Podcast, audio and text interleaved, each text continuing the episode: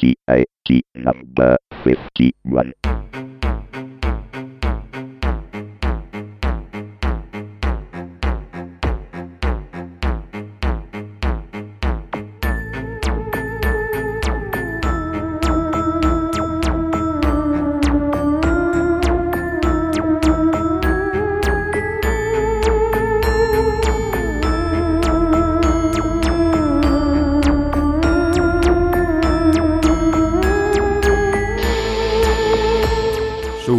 Tecnica Arcana Telegrafica puntata numero 51 parliamo di Microsoft che lancia la nuova Xbox 360S che subito dimostra di avere qualche problema. Nulla di grave, ma l'immagine è compromessa.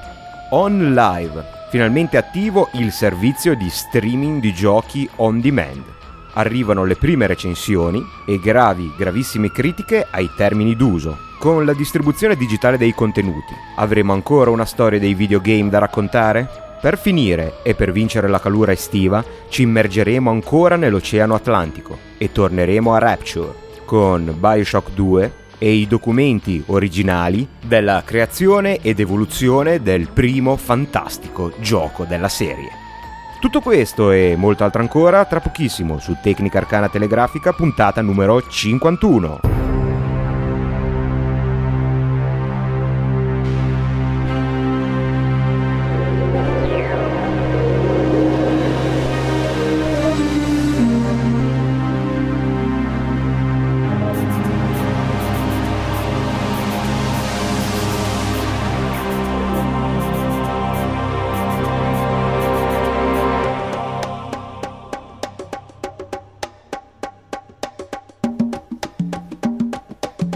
Ehi là, se non vi siete ancora sciolti dal caldo, vi do il benvenuto su Tecnica Arcana Telegrafica, puntata numero 51. Io sono Carlo Becchi, come sempre, e questo è sempre il supplemento di news del podcast di tecnologia Tecnica Arcana. Dal 2006 vi porta le news e gli approfondimenti di tecnologia, soprattutto la tecnologia più geek, quella che spesso rimane fuori dai circuiti tradizionali delle news. Sono passate due settimane dallo speciale E3 e con il ritmo che ormai teniamo in questo periodo sembra un'eternità. Ma dobbiamo abituarci perché, come vi dicevo, per l'estate diminuiremo un po' la periodicità del podcast e vi avevo promesso degli episodi estivi, degli episodi da ascoltare sotto gli ombrelloni. Mi devo scusare perché ho avuto qualche difficoltà eh, organizzativa, ma arriveranno presto, spero in tempo per le vostre vacanze. Nel frattempo facciamo il punto della situazione, delle notizie e dei commenti che sono usciti rispetto appunto alle 3 2010 che appunto è il più importante evento di videogames e solitamente è anche quello che dà un po' la direzione per il proseguimento dell'anno. Cominciamo subito dal Red Spot of Death, come molti l'hanno chiamato. Io sinceramente preferisco chiamarlo il Red Dot of Suffering, proprio perché il suo scopo è prevenire la morte, ma indicare una certa sofferenza. Sto parlando naturalmente del nuovo sistema di comunicazione degli errori della nuova Xbox 360S, cioè la versione slim, quella col nuovo chipset con scheda video integrata nello stesso die del processore e che, come dicevo nello speciale trio, aspetto praticamente da subito perché Xbox 360, nonostante i miglioramenti progressivi, aveva bisogno di un cambio di architettura per togliersi la fama di prodotto fragile. Xbox 360 aveva tre indicatori, scusate, quattro indicatori circolari che servivano a indicare principalmente la presenza dei joypad con collegati via wireless. Questi indicatori verdi potevano diventare rossi sempre di più a seconda del problema e quando erano tre ad essere rossi era il famoso Red Ring of Death che diceva che la console era irrimediabilmente danneggiata in hardware e ci voleva una riparazione. È stato probabilmente uno dei eh, fiaschi, dei richiami più colossali nella storia dell'hardware dei videogame costata a Microsoft milioni di dollari perché per questo tipo di problema ha eh, aumentato la garanzia da 1 a 3 anni e da quello che si sente in giro i problemi non sono mai del tutto eh, finiti, devo essere sincero, la mia non ha per adesso questo problema, ma ce l'ho da Natale, quindi è anche abbastanza giovane ed è senz'altro l'ultima generazione, a parte la S, però la fama di essere una console fragile non se l'è tolta e purtroppo questo nuovo sistema mh, mm, non ha un grande appeal dal punto di vista più che altro del marketing. Cosa succede? Eh, subito si è quasi riso perché il Red Ring of Death non esiste più, semplicemente perché i LED che compongono il cerchio frontale dell'Xbox 360S non possono più assumere il colore rosso, quindi fisicamente è impossibile che ci sia un Red Ring of Death, ma hanno notato i siti di recensioni di hardware che può succedere un'altra cosa, cioè il, l'indicatore centrale di attivazione della console può diventare rosso e questo succede in concomitanza con un aumento della temperatura. Quando la temperatura diventa troppo alta, di fatto la console si spegne, appare questo spot of death o come preferisco chiamarlo io, suffering, e dice ok, lascia stare un attimo la console perché si sta fondendo. E quindi è meglio piuttosto che si rompa interrompere un altro gioco, un attimo il gioco. Eh, ripeto, è un, uh, uno switch assolutamente comprensibile dal punto di vista tecnico.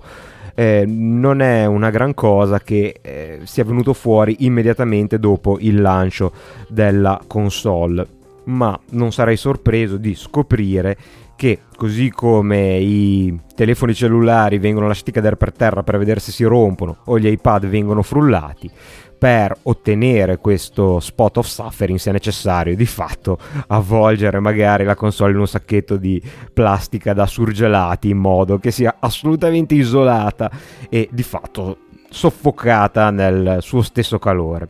E un altro video che è circolato purtroppo subito dopo l'E3 è quello del problema del eh, dischi rigati, un altro grave problema della console mm, Xbox 360. Grave problema nuovamente eh, per la stampa, perché in realtà questo problema si, eh, si, ha se si muove la console mentre il disco sta girando. È un problema che è comune ai drive eh, da computer solo che solitamente il computer non lo muovete, mentre invece non esiste nei drive da portatili che hanno il supporto che tende a tenere più stretto il, il disco mentre sta ruotando. Comunque, nota sempre utile, non muovete mai la console mentre il CD sta girando. A che punto è la guerra delle console? A parte tutto quello che abbiamo detto in eh, passato, credo che ormai la questione sia principalmente di ecosistema. Io personalmente ho preferito Xbox 360 perché tutti i miei amici erano su Xbox 360. Probabilmente chi ha gli amici su PlayStation Network preferirà la PlayStation. Ormai le console sono quasi equivalenti, le esclusive sono abbastanza limitate i grandi titoli tendono a essere disponibili multipiattaforma, naturalmente parlando di Xbox e PlayStation 3. Eh, addirittura cose strane stanno succedendo, tipo l'Xbox 360 che va alla grande in Giappone. Questa è una cosa che non ci saremmo mai aspettato, ha sempre venduto pochissimo. Invece l'uscita di Monster Hunter Frontier online a quanto pare ha spinto le vendite in maniera eh, spaventosa, addirittura 8 volte le vendite dell'hardware e il gioco in questione è stato il titolo più venduto per una settimana. La console di Microsoft naturalmente in terra nipponica non ha mai avuto grande successo perché è dominio quasi esclusivo di Sony e Nintendo che giocano in casa. Cosa abbiamo dimenticato nell'ultima puntata dedicata all'Itribe tantissimo perché abbiamo anzi solo considerato i tre keynote di Nintendo, Microsoft e Sony. La data di uscita del Nintendo 3DS, speravo dopo due settimane di poterla sapere, invece è ancora relegata alle voci. Si parla della fine dell'anno fiscale, il che vuol dire in termini tecnici eh, la fine di marzo 2011, ma non è ancora eh, nulla di certo, quindi dobbiamo attendere ancora per avere una conferma ufficiale. Mentre invece vediamo ciò che voi avete chiesto con i vostri commenti al post. Fab The Zen dice ok ma on live che fine ha fatto? Il sito è attivo e si può addirittura effettuare l'abbonamento. Nessun parere? Oh sì, e come se ci sono pareri per on live. On live vi ricordo è il servizio di streaming di giochi on demand. Eh, avevo fatto un dossier addirittura su on live perché la tecnologia era mm, molto particolare e non mi convinceva, continuo a essere poco convinto, né eh, i primi risultati sono qualcosa di un po' difficile da valutare. Come funziona questa tecnologia in modo brevissimo?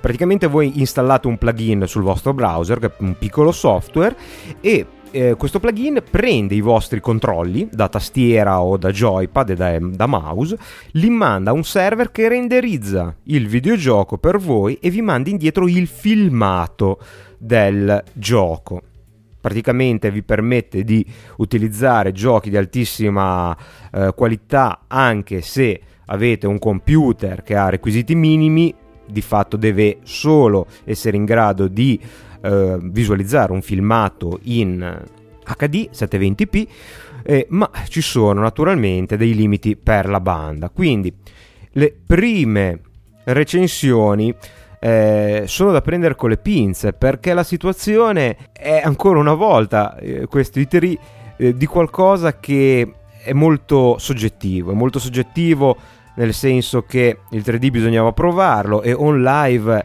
ha troppe variabili per prendere una recensione e considerarla definitiva. In questo caso le variabili sono tantissime, sono principalmente dovute alla connessione.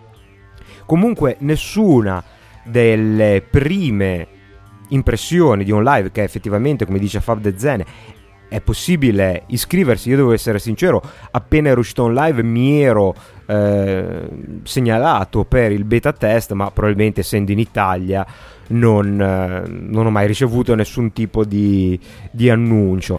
Eh, quali sono le considerazioni che possiamo fare fino adesso. Bene, eh, le recensioni più o meno sono tutte sullo stesso parere. Cioè, non ho trovato, se voi la trovate segnalatemi, una recensione che sia positiva in senso assoluto. I problemi sono principalmente due, la latenza e la qualità del filmato. La latenza e quindi il tempo di risposta ai vostri comandi sembra effettivamente miracolosa, nel senso che non è sempre così alta da impedire qualunque tipo di gioco. Principalmente sono i first person shooter, quello dove ogni millisecondo è eh, fondamentale per non essere ammazzati ehm, a patire di più. E questo è un problema grave, soprattutto perché probabilmente a torto on live si è sempre posta come un, eh, una piattaforma per l'hardcore gamer cioè per l'hardcore gamer che vuole giocare gli ultimi giochi, che non vuole però avere, spendere molto in hardware, non vuole avere computer rumorosi e vuole avere la stessa qualità.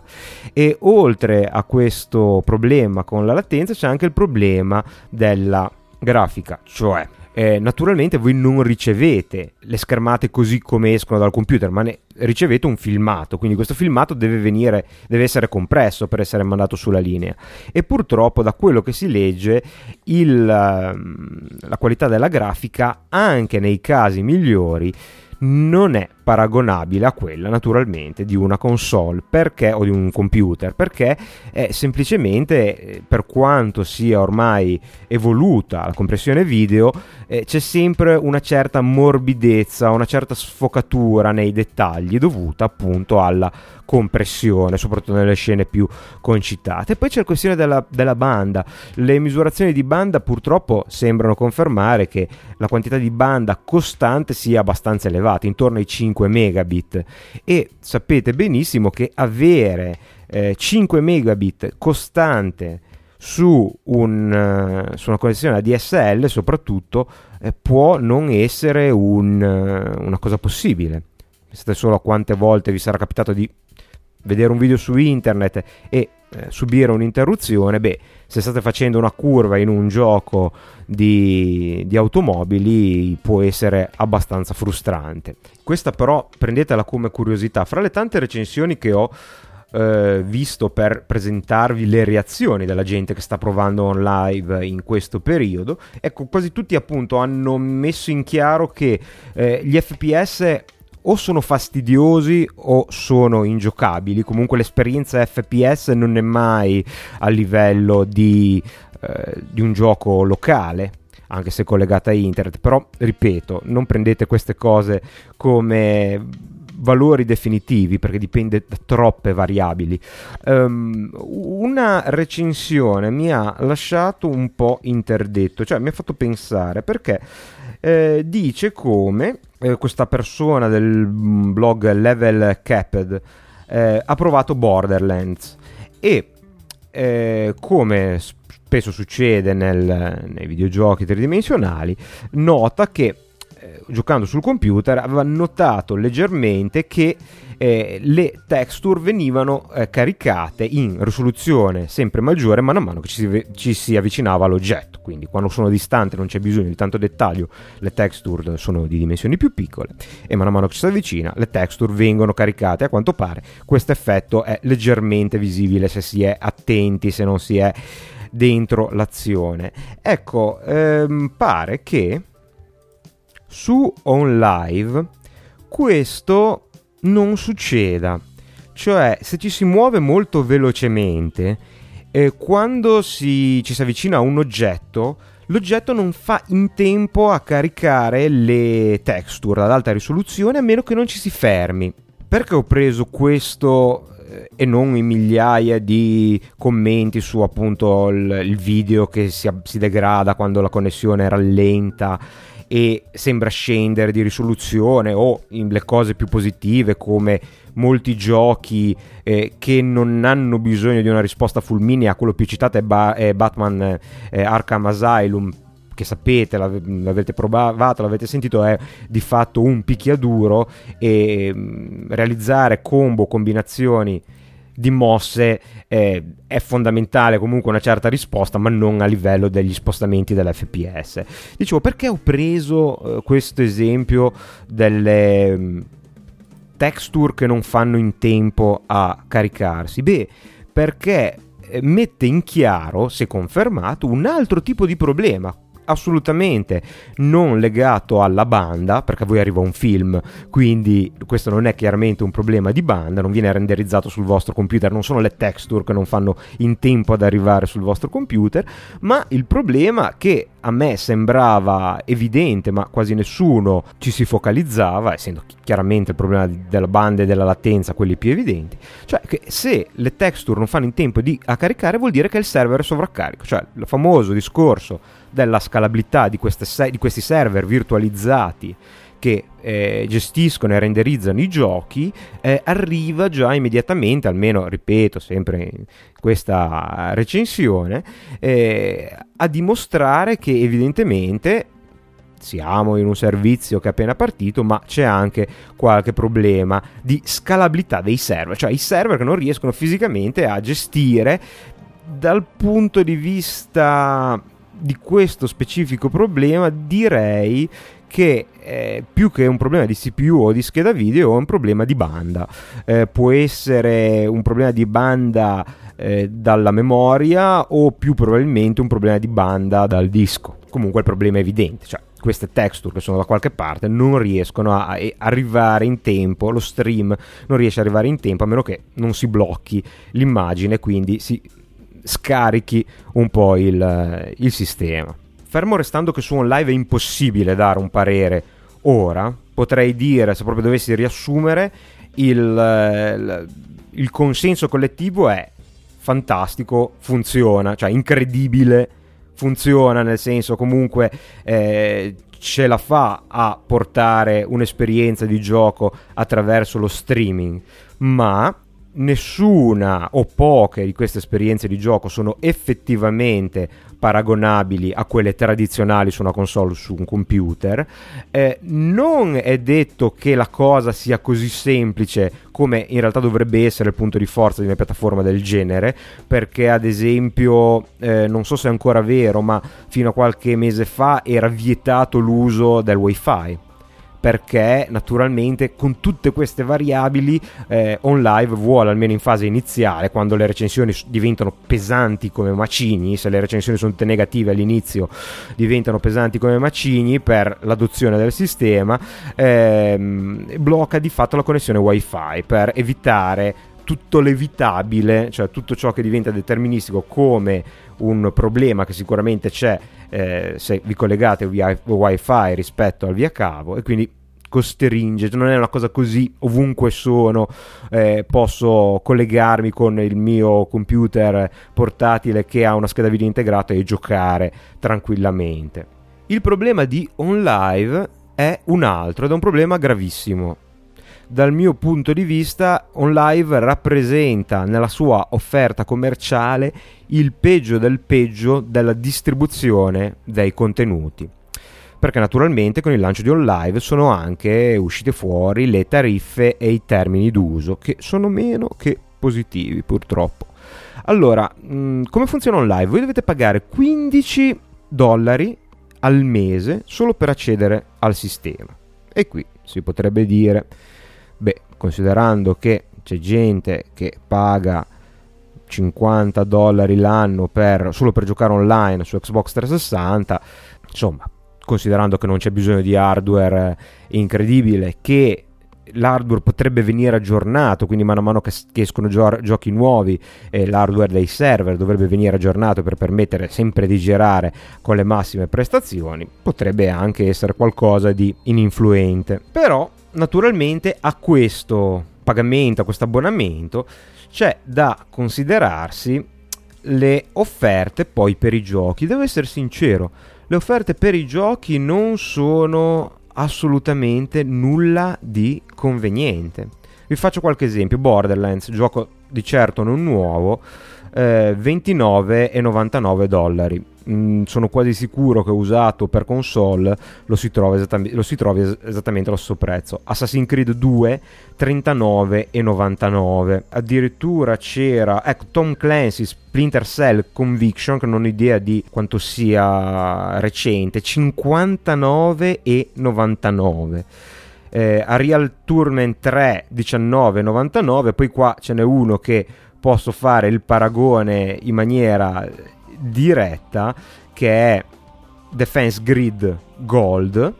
Defense Grid Gold è un gioco di tower defense, cioè un, diciamo un RTS in cui voi invece di comandare gli eserciti costruite solo una difesa e gli eserciti vi invadono e voi non dovete di fatto fare niente se non pianificare la difesa, ce ne sono alcuni che hanno un po' di azione, ma non è eh, questo il caso. Io adoro soprattutto giocare su console ai giochi di tower defense e l'ho comprato proprio ieri. Ho comprato Defense Grid che non, non, è la versione gold, non so che cosa abbia in più.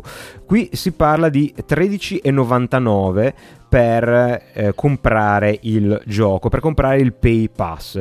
Io l'ho acquistato in offerta su Xbox Live a 400 punti la versione non gold. 400 punti cosa sono? 6 euro? qualcosa del genere? Defense Gold chissà magari ha tutte le, le, espansioni ma le espansioni con tutte le mappe aggiuntive sono mi sembra o 4 o 5 e costano 80 punti l'uno quindi circa un euro. Insomma, ehm, posso giocare a questo gioco tutte le volte che voglio senza preoccuparmi troppo di, dello, solo della connessione su internet e eh, il prezzo è praticamente equivalente se non forse più conveniente.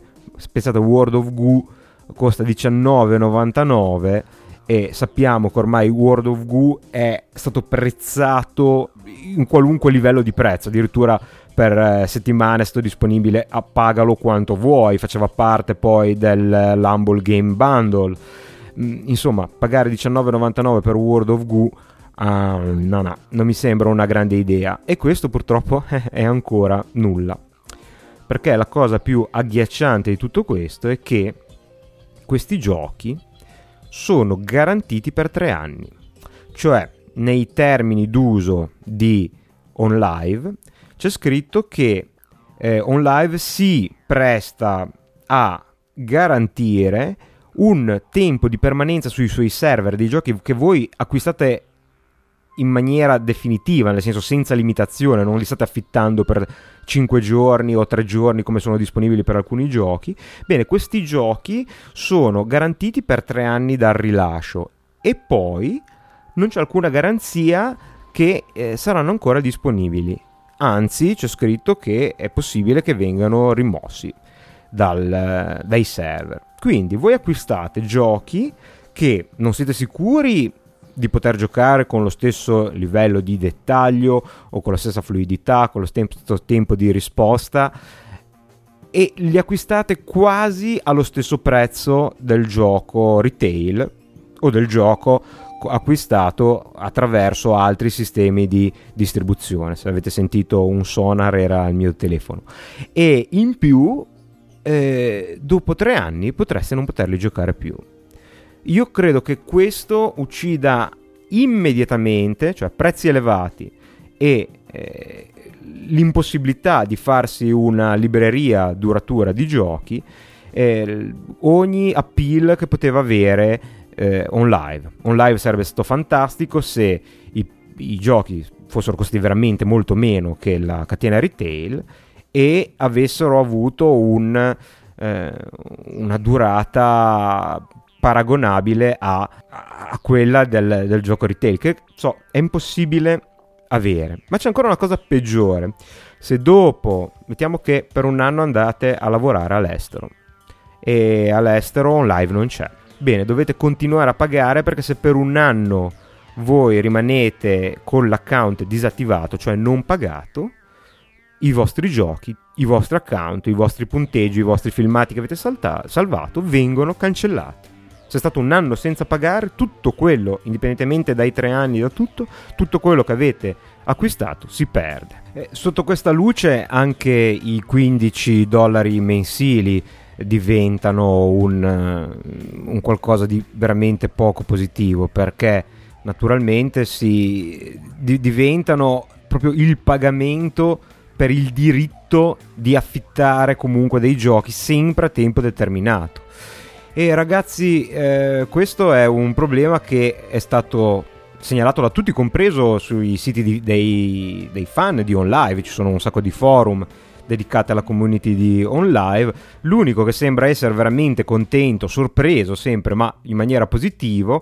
è Dave Perry, che è il, il, il, fondatore di un servizio concorrente che si chiama Gaikai, che nonostante il nome sembra un cane che viene picchiato, è un servizio molto simile a quello di OnLive, che eh, commenta in maniera molto laconica, siamo stati sorpresi come tutti gli altri quando abbiamo sentito il eh, business model definitivo, cioè 14, gio- 14 euro 95, 14 dollari 95 solo per accedere in più poi questi costi elevati.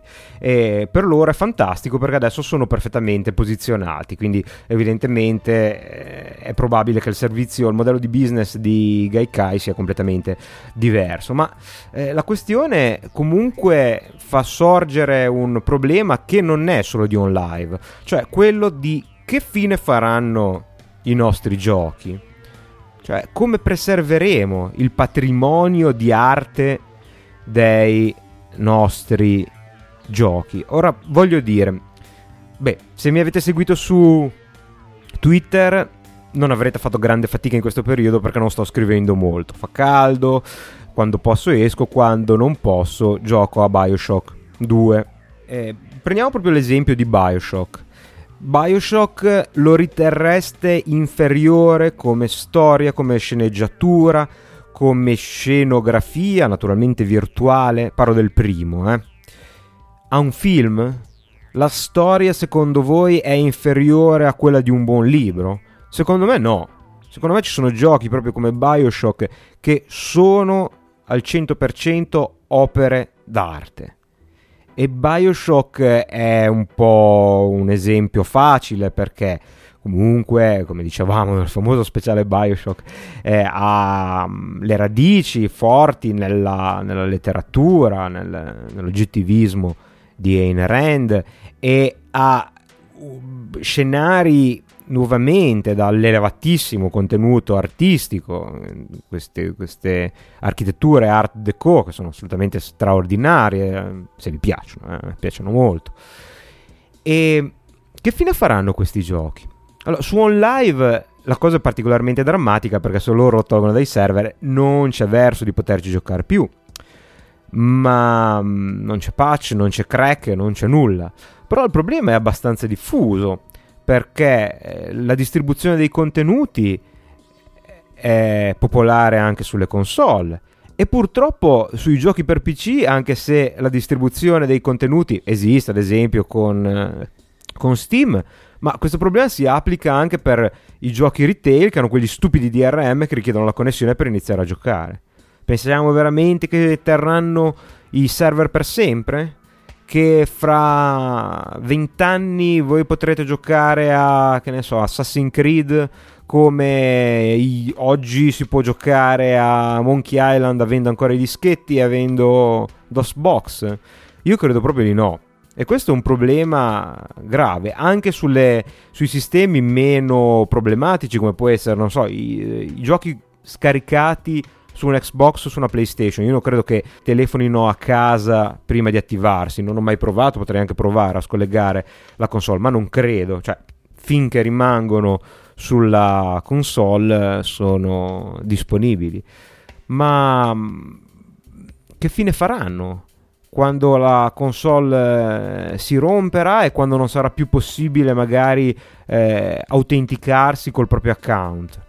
Veramente ci vorrebbe un eh, internet archive per i giochi, cioè i giochi dal mio punto di vista dovrebbero essere tutelati in maniera volontaria e però anche eh, non vorrei dire il termine per legge perché lo so che è l'ultimo problema di cui probabilmente abbiamo di, da preoccuparsi dal punto di vista legale, soprattutto legato a internet, ma le associazioni di categoria dovrebbero pensare a un metodo del tipo quando chiunque realizza un gioco dovrebbe consegnarne una copia a un archivio, una copia indipendente da qualunque forma di restrizione, per la preservazione perché non è più facile come una volta. Noi, ora, eh, tornando a Bioshock, Bioshock 1 per PC credo che abbiano eh, rilasciato un patch che elimina di fatto la necessità del DRM, ma non tutti lo fanno.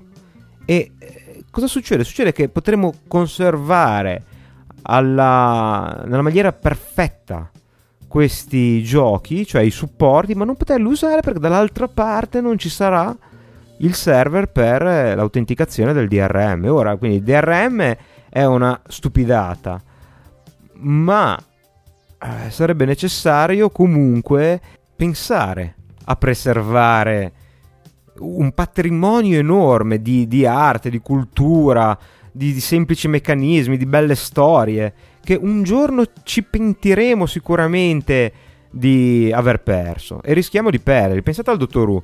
Il Dottor Who, eh, quando hanno cancellato i famosi archivi delle registrazioni dei, degli episodi più, anti- più vecchi, avevano pensato, va, un vecchio telefilm fatto con quattro soldi, e chi mai se ne preoccuperà? Eppure, ora lo rimpiangiamo, non abbiamo tutti gli episodi, senza parlare naturalmente dei grandi film eh, ormai perduti come il Frankenstein italiano degli anni 20, eh, London, London eh, After Midnight, che ormai sono irrimediabilmente perduti. Con la tecnologia attuale sarebbe molto facile preservarli perché non c'è il problema del deterioramento, almeno non c'è il problema del deterioramento, eh, c'è, ma è facile da girare attraverso copie multiple.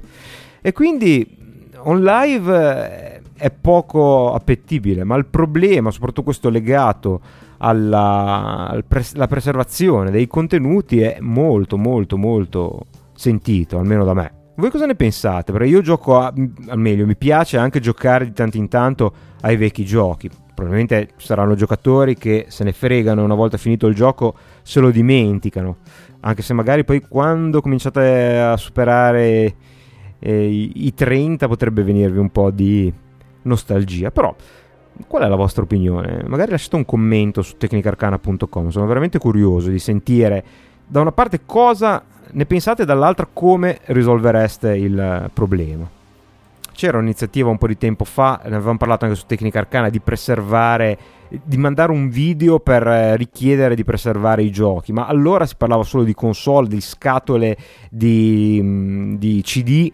Ora, eh, ripeto, il problema diventa molto molto più eh, grave lo diventerà sempre di più con l'abbandono dei media fisici, che io credo sia eh, imminente, almeno un ridimensionamento. Vabbè, basta parlare di questo. Aspetto la vostra opinione. Ok, visto che fa caldo e vorrei tenere breve questa puntata il più possibile, vi offendete se parlo una co- di una cosa che non sono sicuro se interessa a tutti voi, ma piace molto a me discuterne. Eh, come vi dicevo, in questo periodo sto giocando a Bioshock 2, ok, non è una novità, ma mm, vabbè, è arrivato adesso, il gioco è uscito a febbraio a me è stato regalato in eh, edizione speciale. Non so se avete visto il video dell'unboxing, ma vi lascio un, un link. Ripeto, anche questo nulla di nuovo. Però eh, in questi giorni ci sono state un po' di mm, novità dal mondo Bioshock eh, non nulla di sostanziale nel senso non ci sono ancora notizie su Bioshock 3 che dal mio punto di vista mi spaventa un po' ma vorrei parlarvi di eh, queste news in modo particolare per me il primo Bioshock è il gioco definitivo. È praticamente perfetto devo essere sincero escluso il eh, livello Point eh, Prometheus che proprio non mi è piaciuto e non mi è piaciuta molto la descrizione sia dal punto di vista testuale che visiva che logica della costruzione del Big Daddy ma per il resto è assolutamente fantastico storia bellissima eh, scenari affascinanti e Bioshock 2 purtroppo eh, patisce l'assenza del, di Ken Levin che era il il game designer del primo, colui che l'ha eh, concepito, proprio il papà di Bioshock, l'Andrew Ryan della Rapture reale. E purtroppo, ripeto, la, la storia di Bioshock 2 è un po' tirata per i capelli, perché Bioshock 1 era un gioco che non aveva bisogno di seguito, alla fine era evidentemente autoconclusiva eh, il desiderio di giocare come Big Daddy può essere stato elevato, ma si porta dietro un po' di incongruenza dal punto di vista della storia. Non lo so, immaginarsi il Big Daddy che mangia la carne in scatola non è una scena che, che, che mi piace molto. È lo stesso passare dall'oggettivismo, dal capitalismo estremo di Andrew Ryan a di fatto il eh, pseudo collettivismo sbarra comunismo sbarra finto integralismo religioso di Sofia Lamb è nuovamente qualcosa di un po' contrastante secondo me, soprattutto considerando che non se ne è mai sentito parlare durante il, il primo gioco e invece sappiamo che i problemi ci sono stati perché trovate nel secondo i diari di Andrew Ryan, che parla di Sofia Lamb, dei problemi che sta sollevando. E anche, non so, sull'Xbox 360 mi sembra, non potrei esserne sicuro, ma mi sembra che le texture non siano alla stessa risoluzione del primo. Sembra che avvicinandomi si sgranino parecchio, molto di più. Detto questo, Rapture è talmente bello che qualunque occasione c'è di tornarci, a me va bene. E il gioco comunque, dal punto di vista dell'esperienza di gioco, è comunque sempre eccezionale il mix di eh, first person shooter con qualche minimo elemento di gioco di ruolo e comunque un po' di strategia eh, è riuscitissimo anche nel secondo che poi di fatto non, non cambia quasi nulla rispetto al primo mi dispiace che sia andato via il lacking attraverso il gioco alla Pipe Dreams, perché se poi alla fine un po' stufava, eh, ogni tanto non ci sarebbe stato male. E quello di adesso, che per intendersi sono, è uguale ai lavori di Fable 2 cioè bisogna schiacciare un pulsante in un momento particolare, è vero che è più rapido, è vero che permette di mantenere l'hacking in tempo reale, rendendo ancora più concitata e problematica la situazione, ma una partitina a Pipe Dreams me lo sarei fatto volentieri anche nel 2. Oltretutto sapete perché c'è questa... Um, si era scelto questa, questo tipo di interfaccia per rappresentare l'hacking perché all'inizio ogni macchina doveva avere dentro un uomo mutato e questo liquido che in realtà poi credo alla fine sia stato riciclato come metallo liquido un conduttore liquido era eh, Adam che cambiando i circuiti si dava a questo povero disgraziato fuso nella macchina e, e, lui per gratitudine vi faceva lo sconto vi dava oggetti che solitamente non erano disponibili. E questo si scopre in maniera facile andando sul sito del, dei produttori dell'originale Bioshock, Irrational Game e devo dire che ho scoperto recentemente, è una cosa naturalmente risalente al primo Bioshock ma vale la pena di essere segnalata, hanno degli ottimi podcast. Irrational Behavior che è il podcast in generale eh, relativo allo mm, sviluppo di giochi di Rational Game e proprio pochi giorni fa, il 30 di giugno, na- è nato un nuovo podcast che si chiama Irrational Interviews e sono interviste a personaggi del mondo dei videogiochi e non ho ancora ascoltato quest'ultimo, sono molto curioso perché probabilmente è molto bello. Insomma, per concludere Bioshock 2 è un gioco che è senz'altro molto molto divertente, molto evocativo, e però non è Bioshock 1.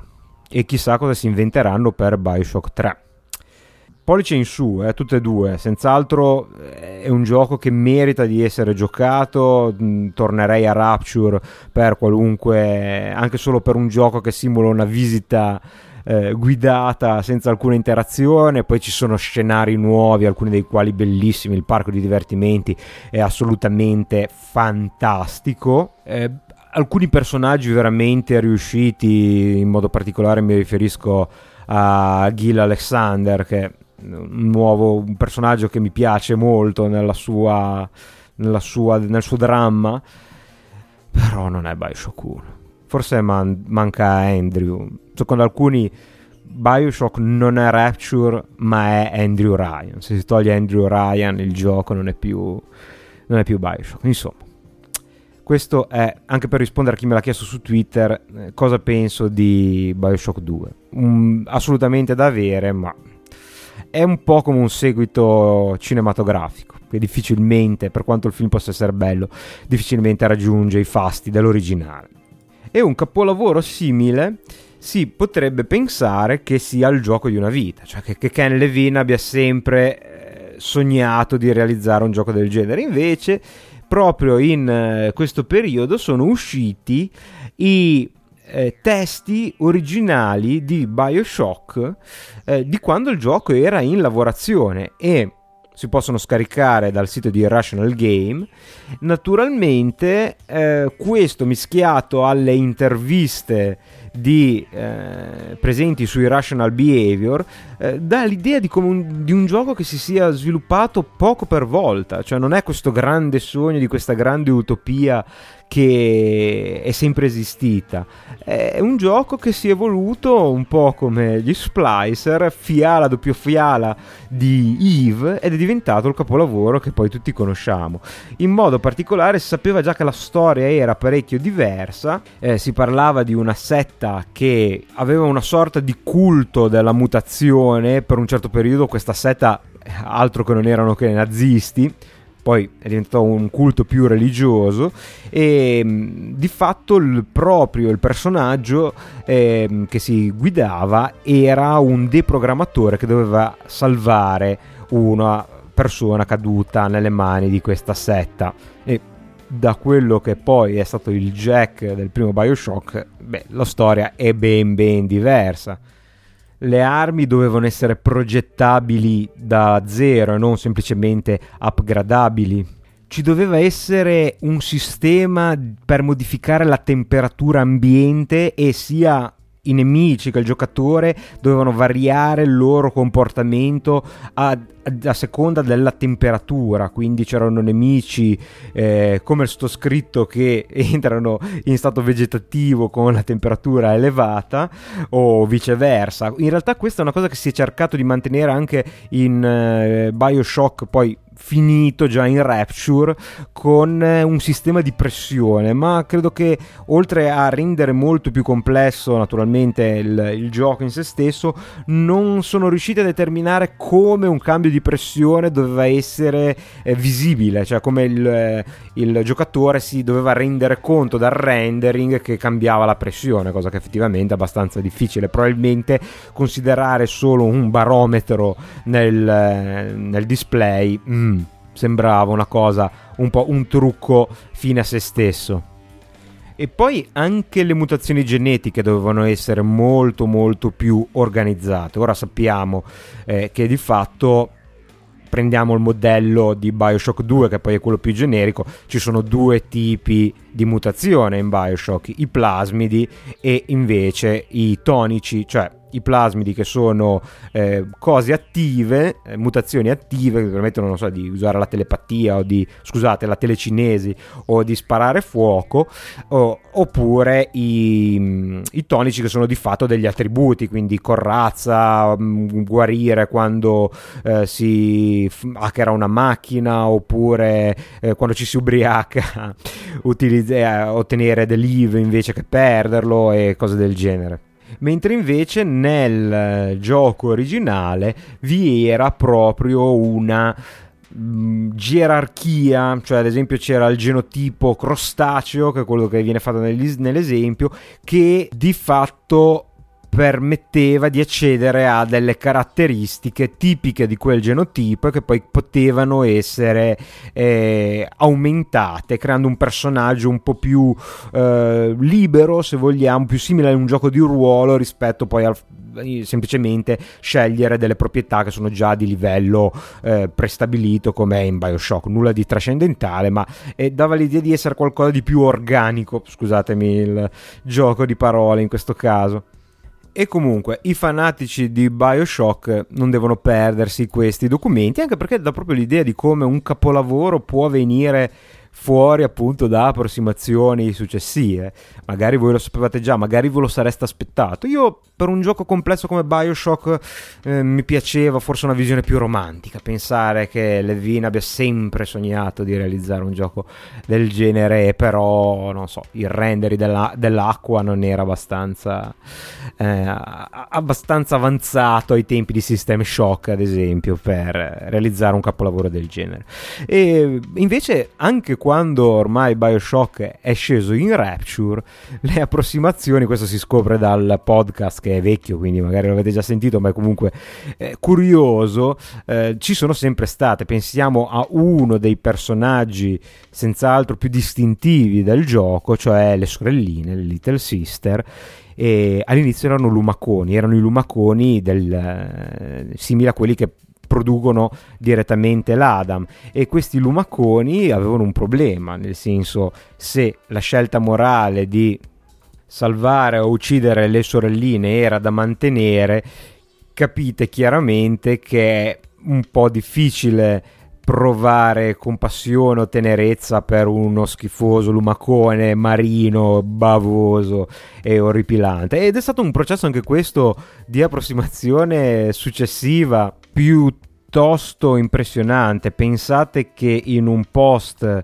vediamo, del 10 eh, gennaio 2010, eh, raccontano come le appunto chiaro ormai a tutti che una lumaca non poteva fare un effetto tale da permettere una scelta morale sull'uccisione o meno di una lumaca, eh, dove ci voleva qualcosa di eh, patetico, di commovente e il primo tentativo, o meglio i due tentativi che sono stati scartati sono il cane in carrozzella, perché uno dei designer, il, il, um, l'artista Sean Robertson, aveva visto un servizio su un cane che ha perso l'util- l'utilizzo delle gambe posteriori, era stato, gli era stata creata una carrozzella per poter deambulare, aveva pensato al cane in carrozzella oppure la rana con l'imbuto nel culo. Mm, tutte e due direi molto meno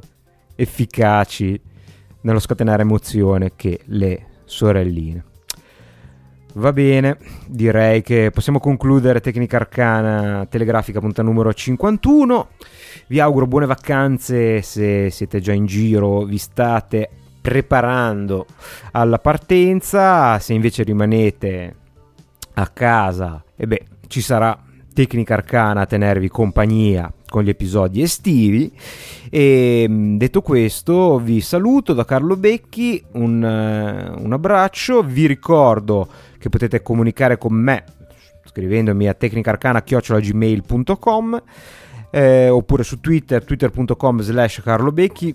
Eh, Bioshock 2 ormai è quasi finito quindi tornerò vivo e vegeto a scrivere qualcosa anche su Twitter. E se non avete visto l'unboxing di Bioshock 2 date un'occhiata anche al mio blog che ogni tanto posto qualcosa anche se non ha più la periodicità di un tempo deflord.it slash court.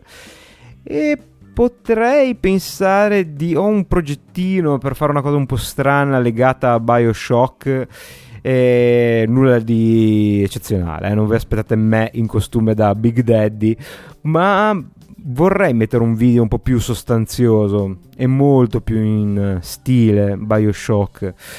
E tenete d'occhio al blog, magari tra qualche giorno eh, ho tempo di, di fare questa, questa, cosina qui molto semplice ma ehm, che mi piacerebbe molto eh, oppure tenete d'occhio il sito di Tecnica Arcana tecnicarcana.com lasciate commenti nel caso riuscissi a fare qualcosa vi metto un link anche nelle, nelle show note di questo episodio.